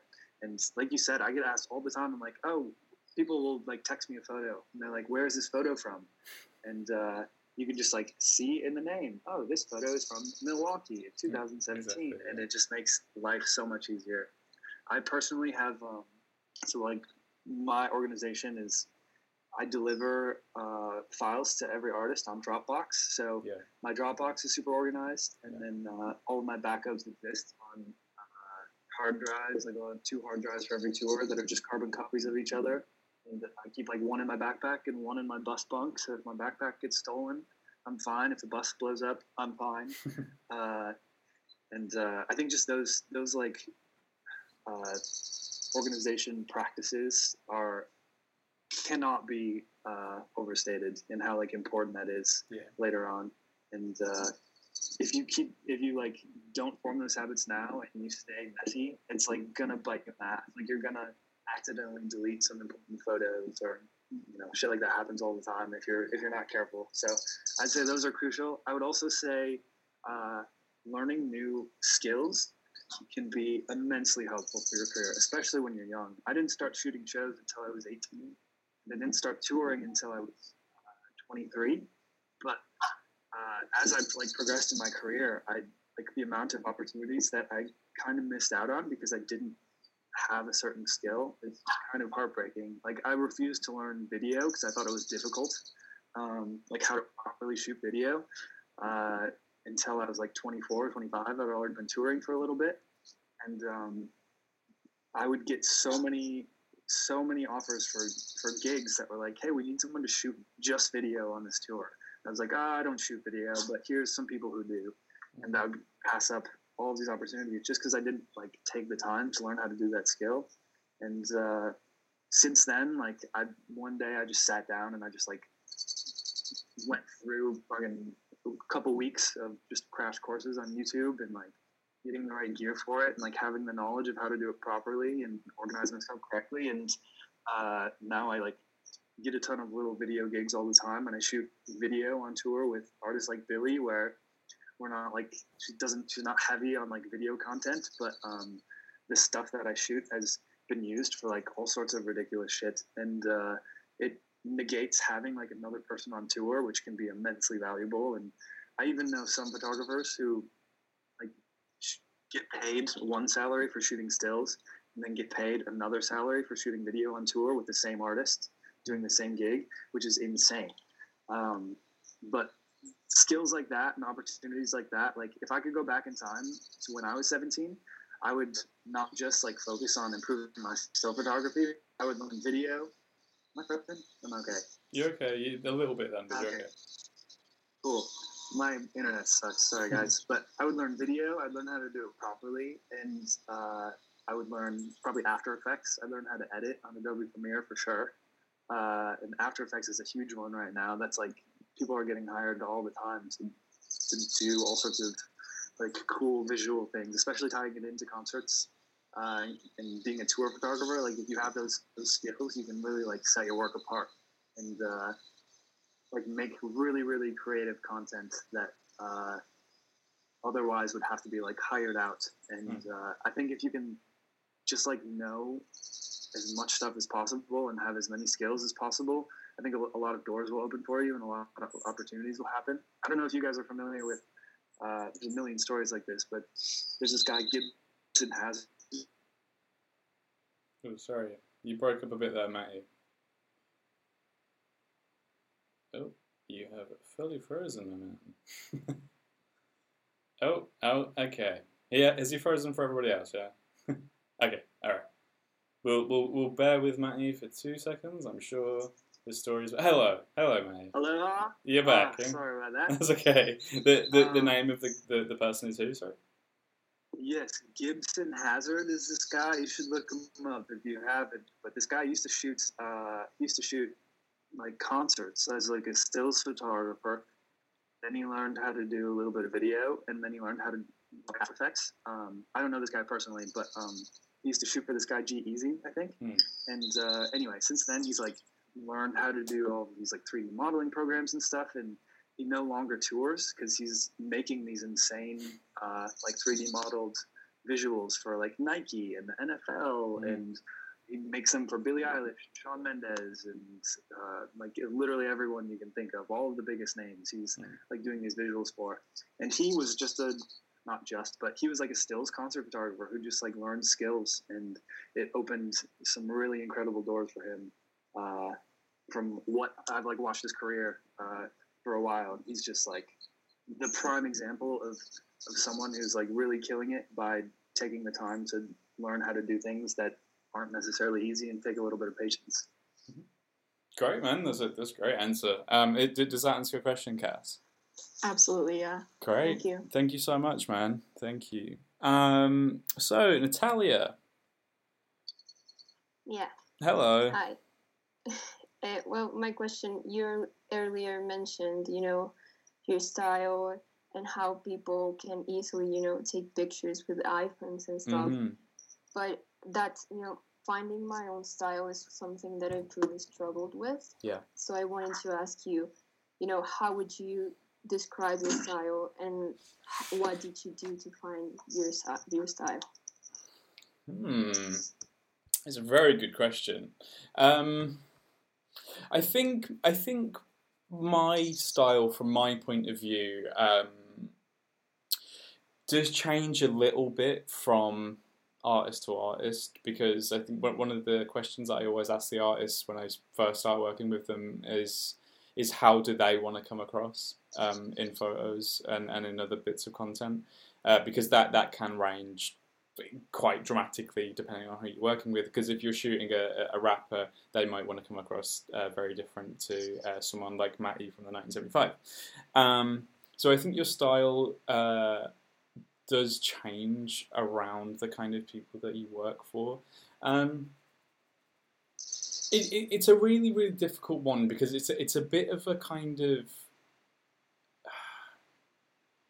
There's not like a solid answer for it of like how you find your style. I think it's a matter of you're in a really kind of like a beautiful position where you can, you have the opportunity, and I said this earlier, to really show the world um, how you see it. Um, and and that's like, that's really important, and you just have to, I think a lot of the time it comes down to confidence.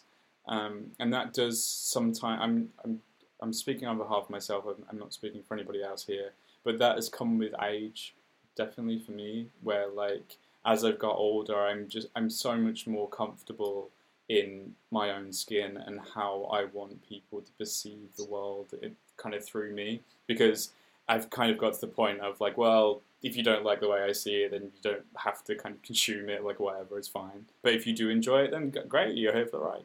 Um, So yeah, it it's hard because I can't give you like a a kind of a rule book of how you kind of find that, but I think it is a kind of I, it's life really of just kind of self uh, of self exploring and, and what that looks like, and uh, over time that will change a lot, and um, that will change a lot due to like your interests and and and if you're like super in love with someone or you're like super pissed off with someone, like I think your your images will change around those kind of moments in your life. Um, there's like it's. Um, A painter, a, a British painter called David Hockney, um, who's really cool. He, I went to one of his exhibitions at uh, the Tate not that long ago, and so you, you kind of walk through this like twelve-room gallery, and you go through all these like stages of his life, and his his his moods and stuff just completely change the way through his life, man. And then it's re- it's really sad, and I, I don't mean to kind of end this bit of advice on a sour note, but. Like the the the last um, the last room is um, is is super. No, no, it, no. It's not David Hockney. It's not David Hockney at all. It's uh, Don McCullum, the war photographer. Um, not yeah, not David Hockney. Very similar, but yeah, uh, very similar um, exhibition space. But no, Don McCullum, one of the best photographers that has ever walked this planet. Um, the the end room. Um, he he moved away from war photography, where he's captured these like insanely like tragic and like beautifully like scary photos and stuff like that. And then the last the last room is um, he's like moved on to photographing landscapes, but the landscapes are like really like depressing, and they're like really heavy because like this man has just he's been to like Vietnam, Korea, Afghanistan, Iraq, like he's he's done every single war zone you can think of.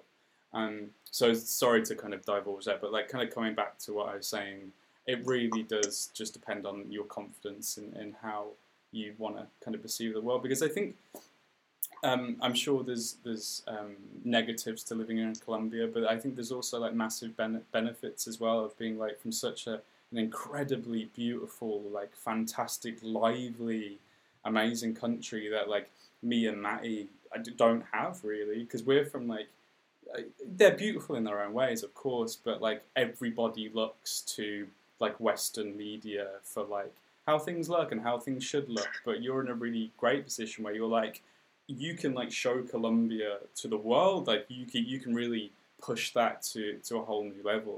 Um so I feel like you should like you could and you know embrace Um, what's around you and what things that you might find like super normal, like to me and Matty who live in like cities in the U K and America would be like, oh my god, that's crazy, do you know what I mean?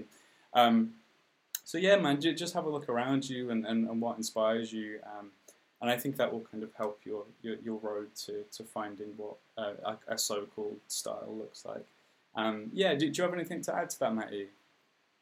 No, not much. No. But I I totally agree with you that, that style is just like an ever evolving thing. And yeah. uh, as as just a tour photographer, uh, like you said, every time I work with a new artist, it's again, like you mentioned earlier, it makes it so much easier to work with someone when you really love the music. Mm-hmm. And I think uh, I think that when there are artists that I really love the, the music, uh, first and foremost, it's pretty simple to like develop a style based off that kind of like I think that's like a good indicator of like what the music feels like to you and how you uh I don't know how you you can kind of take that and like represent that visually is a big thing. And um I try to do that with like really all of my clients. I'm really lucky to work with pretty much only artists that I'm a fan of, so that makes it infinitely easier as well. But um definitely just like I think my style is on behalf of myself is highly representative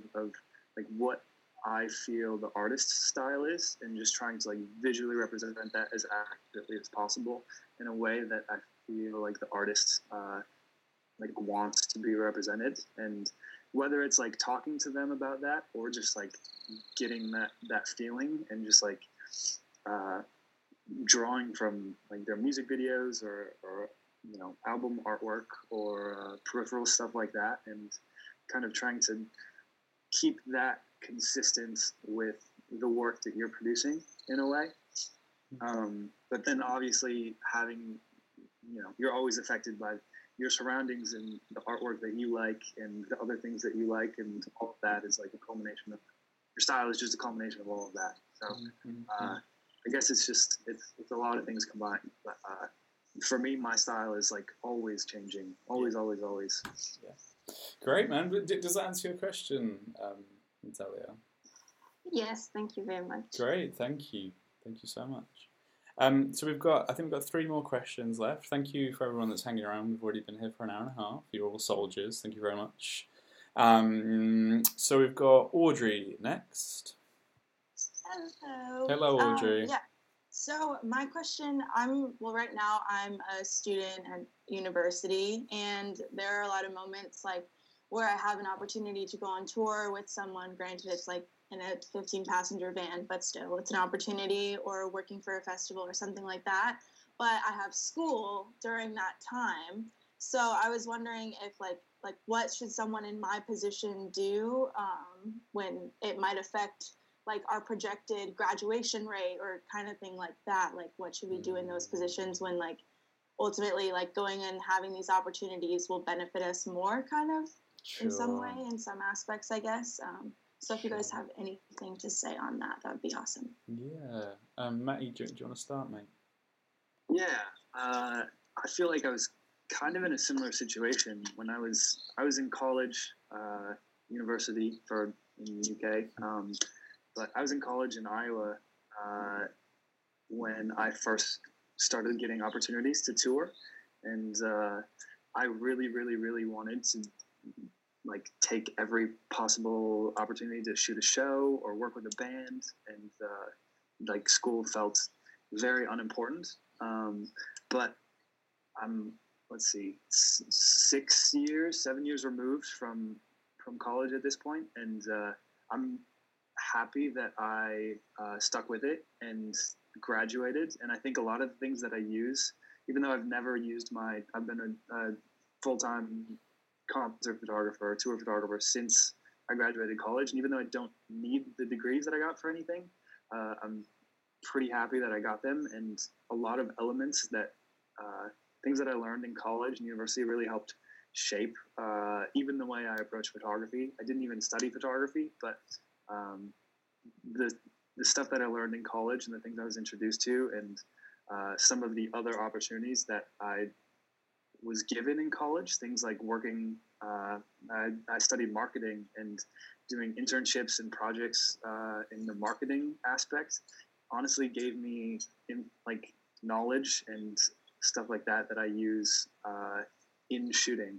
Um, but I was kind of in the same boat, and I kind of found this middle ground where uh, I would skip classes occasionally to go shoot something if I had to. Uh, kind of the biggest one that I did, I skipped a week of classes to go, uh, I hitched a ride down to Texas to go to South by Southwest. Uh, I paid a band like forty dollars and rode in an R V down. It's like a thirty hour drive, and drove down to Austin from Iowa. And uh, it was horrid. And um, but I went to South by Southwest because I really wanted to shoot uh, the nineteen seventy-five, was playing their first U S shows. So oh. I shot the nineteen seventy-fives, first like U S show. It was a South by Southwest showcase in a little bar. That's amazing. And uh, there were a bunch of other uh, bands that I was like, I was like, this is, this feels like a opportunity that's like worth skipping a week of classes. And uh, so I, I guess I kind of, uh, I, it's totally up to you and what you think is most valuable and the path you want to take. But uh, for me, it was important to me to graduate with uh, the degrees that I got and make sure I like saw that through. Um, and it definitely like hurt my heart passing up the, even at the time there were small opportunities, but the small opportunities I was, uh, that were in front of me that would require me skipping school. Uh, I kind of like would pick and choose what ones felt worth it. Cause I definitely just like wanted to get out and start shooting and start touring. And, uh, uh, I think there's, there's a balance maybe, but, um, it's it's totally up to you, I would say, and what path you want to take. And I definitely know people who have left college and like are full-time tour photographers or work in the music industry, tour managers, whatever. People sometimes are just like, this this opportunity that I'm offered is more important to me than college and feels like a bigger opportunity than that.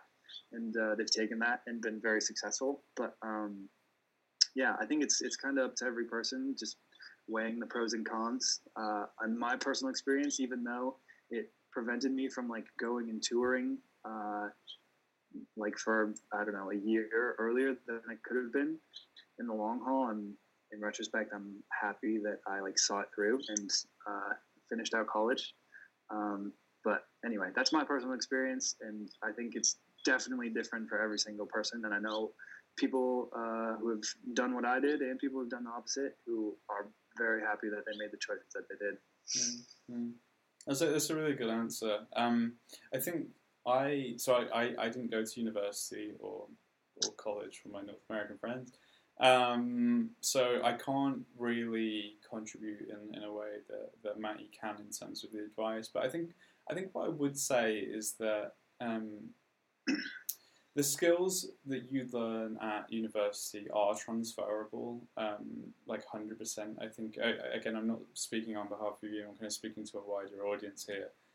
Um, I think there are some people that need uh, university um, to just like grow up a little bit and just become a little bit more of an adult. Because it, it, as much as a as much as an adult you think you are, like, it does take sometimes for you to like move out of the home, spend time away from your parents or whoever you live with, um, for you to like really find yourself essentially and um, and what that looks like. So I think even those kind of skills are, are definitely transferable to like the, a more kind of work environment.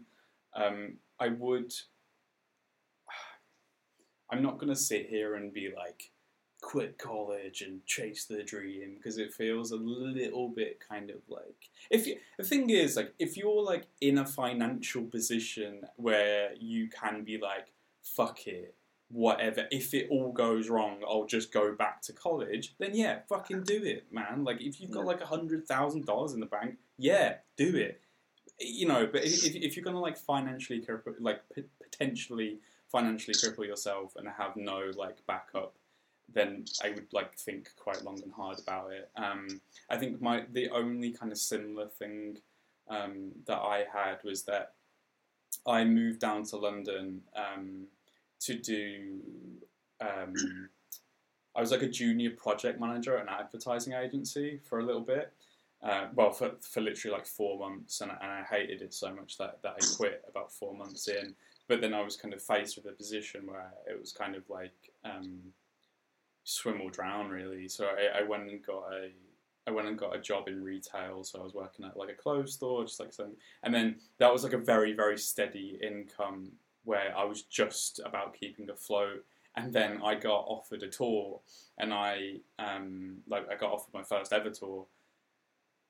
Um, And then I asked the kind of the, my boss at the retail, I was like, look, I know this is really last minute, but can I have a like ten day holiday to, to go and do this thing? And he was like, no.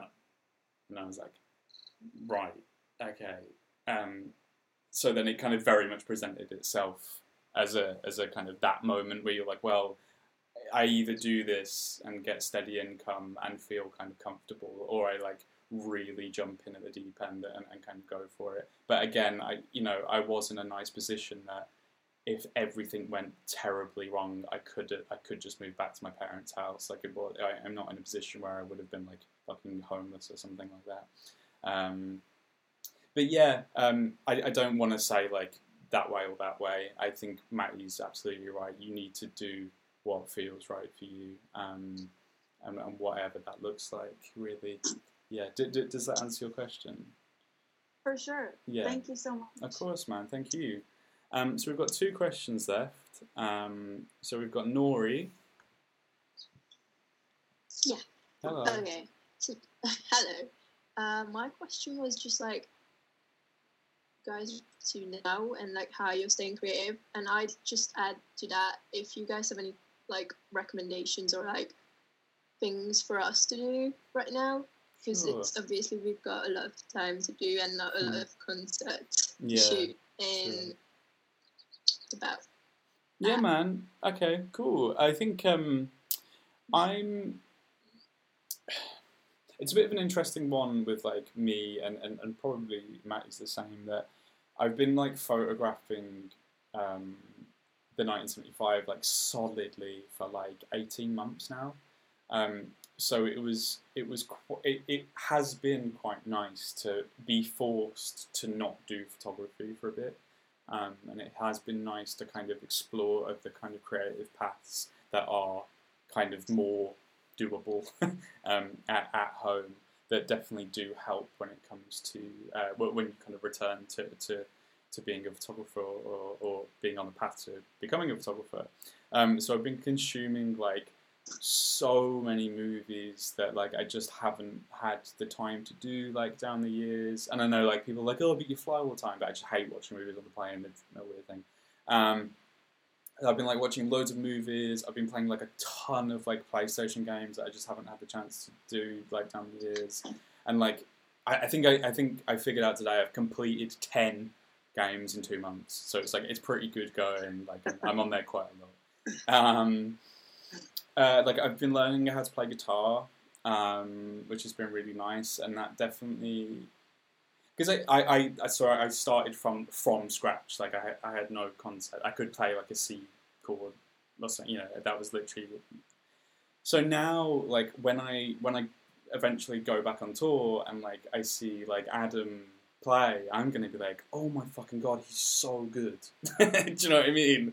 Because like I've now tried to do it and I'm just going to be like, oh my God, that's insane. Um, So I feel like that's like a really big thing that's been good for me, um, because I, I'm going to go back out into uh, the world um, it, at, at some point with, with a kind of a, a lot more um, of a rich kind of culture, because I've just kind of taken in so much, because I can't make much at the moment, and I've just kind of taken the time to really uh, get into it. Um, I watched a film called um, Come and See, Um, which is a Russian movie from nineteen ninety-five. Uh, I've spoken about this on the on the other episodes. Um, it's probably the most beautiful film I've ever watched in my life. And if you're stuck for like visual, like um, visual inspiration, scene after scene after scene after scene is like the best cinema shot you'll see. Do you know what I mean? Like, you'll be like, oh my God, that's the best thing I've ever seen. And then literally two minutes later, you'll be like, oh my God, that bit's even better. Um, so, like, please go and watch Come and See. Um, I can't, I, the, the guy's name, I, I, I don't remember who directed it. But it's, that that's incredible. And just finding, like, stuff like that that you, you find really cool. I've been buying, um, I, I'm super interested in um, kind of, like, Soviet realism art. Um, so I've bought a lot of kind of like uh, like nineteen fifties and nineteen sixties like Russian art books and stuff.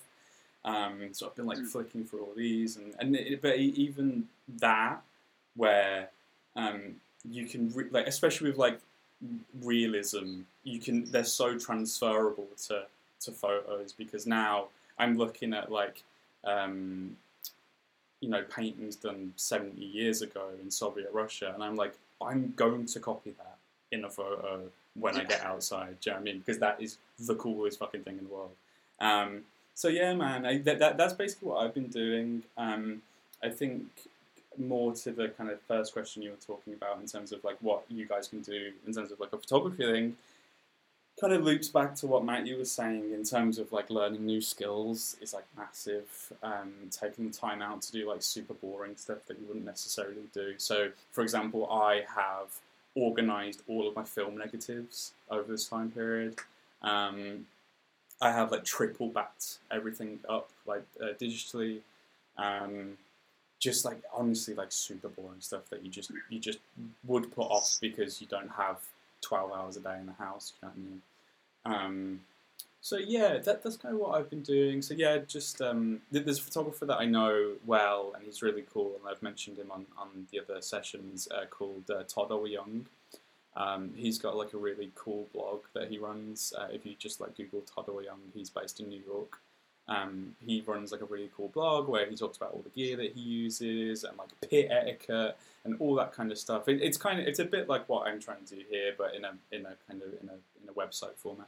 Um, so that that's really really cool. Like check out Todd's website, see if you can learn any stuff there. Um, yeah, I, I think that's kind of um, what my answer to your question would be. Definitely. Did you have you have you been doing any cool shit, Matt, Matty, in the uh, in the lockdown? Yeah, uh, honestly, the the biggest thing is I got kittens. Sick.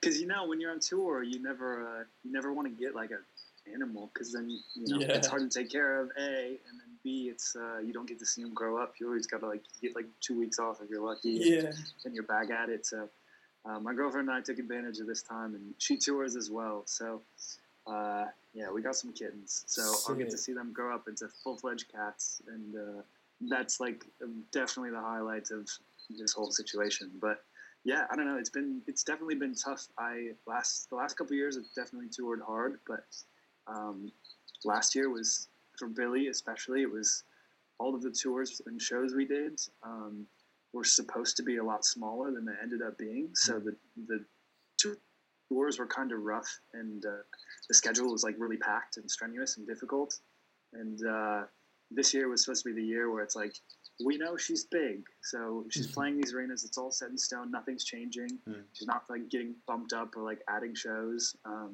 everything was planned out, and uh, it was supposed to be like a really awesome, packed year uh, that we're all very excited for. So to have the rug, the rug pulled out from under us definitely hurts a little bit, because it was it was going to be. Uh, I was very excited to document it and mm. go to all these new places and everything, but uh, you know. Like you said, it's trying to make the best of everything in the meantime, and uh, it's crazy to have this large of a chunk of time like blocked off, uh, where there's just really nothing for work. Um, but uh, yeah, like you said, just all the housekeeping that sucks that you never wanted to do, the uh, the organizing files and negatives, and uh, like just checking on your backups and all that shit uh, is. A great time to oppor- great time and opportunity to do that, and uh, learning new skills for sure. I even see like other tour tar- tour photographers I know uh, that were supposed to be on tour right now. Or, like I see them like posting little things that are learning like three D modeling and After Effects and all the shit that I talked about earlier. Mm-hmm. And uh, that's definitely stuff that like helps you in the long run. And if you have the, the time for once to like learn all that shit, and you don't have a whole lot of a whole lot of other stuff taking up your day, it's like this is it. This is the time. It's very invaluable, and there's so many resources to do it. So uh, a little bit of this, a little bit of that, and uh, kittens is basically quarantine. Great, man. I can't, I can't wait for the day that you don't take a pair of jeans on tour, but you take a cat. Oh, I trust me. That's happening.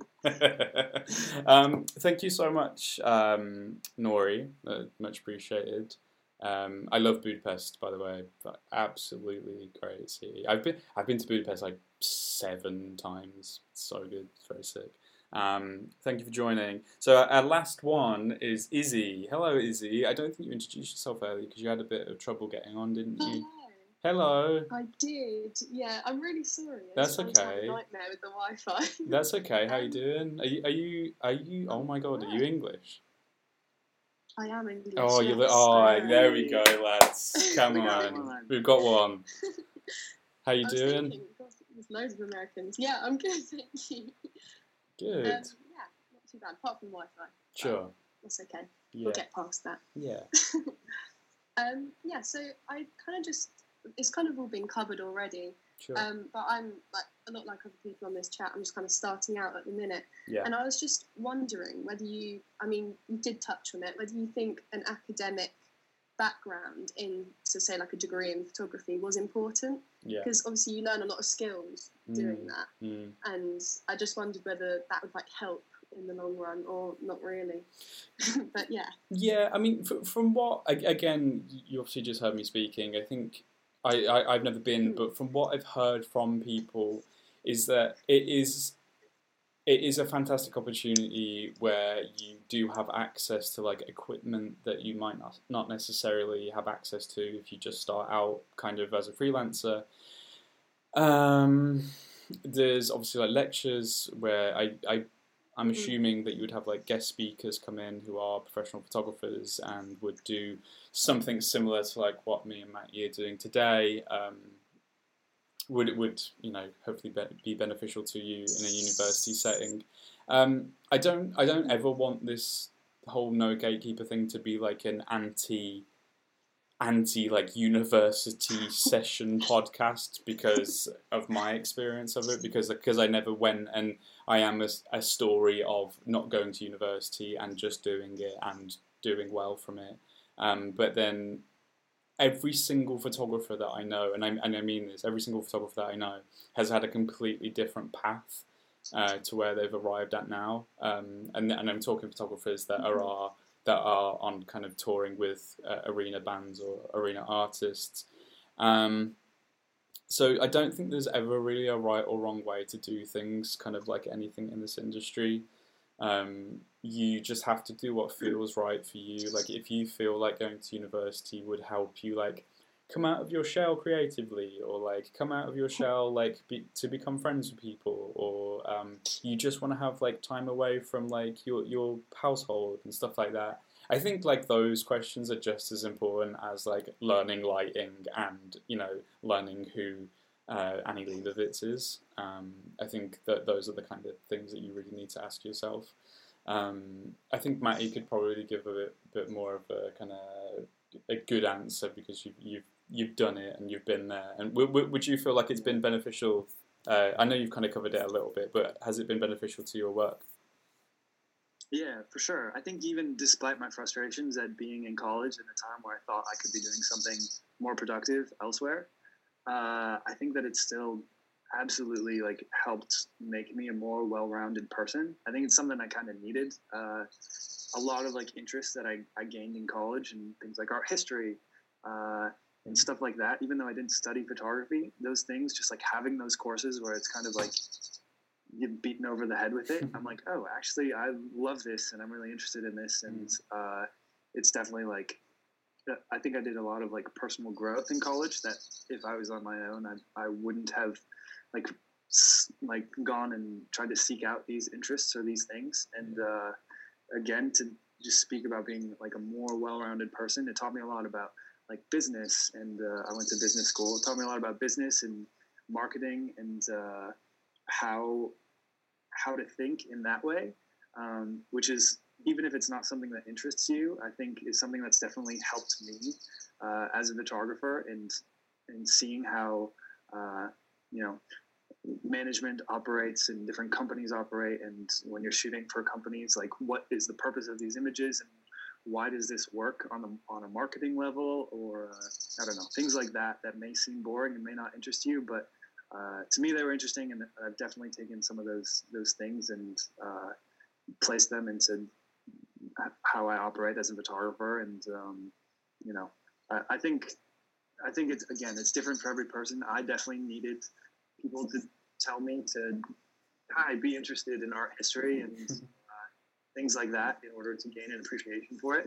Um, you are definitely a case of someone who's like fascinated with Russian realism mm. from the nineteen thirties, mm. and uh, like I didn't have interests like that mm. on my own, and mm. I definitely benefited from an environment where that's like fostered and given to you. Yeah.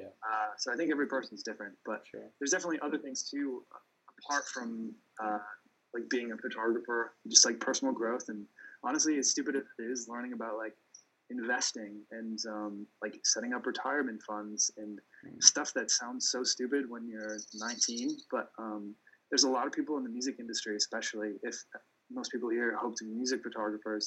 Uh, a lot of people haven't really gone to school. Like they're just really passionate about guitars, or they like started a band when they were sixteen and just like fell into like a guitar tech job, or became like a front of house engineer or something like that.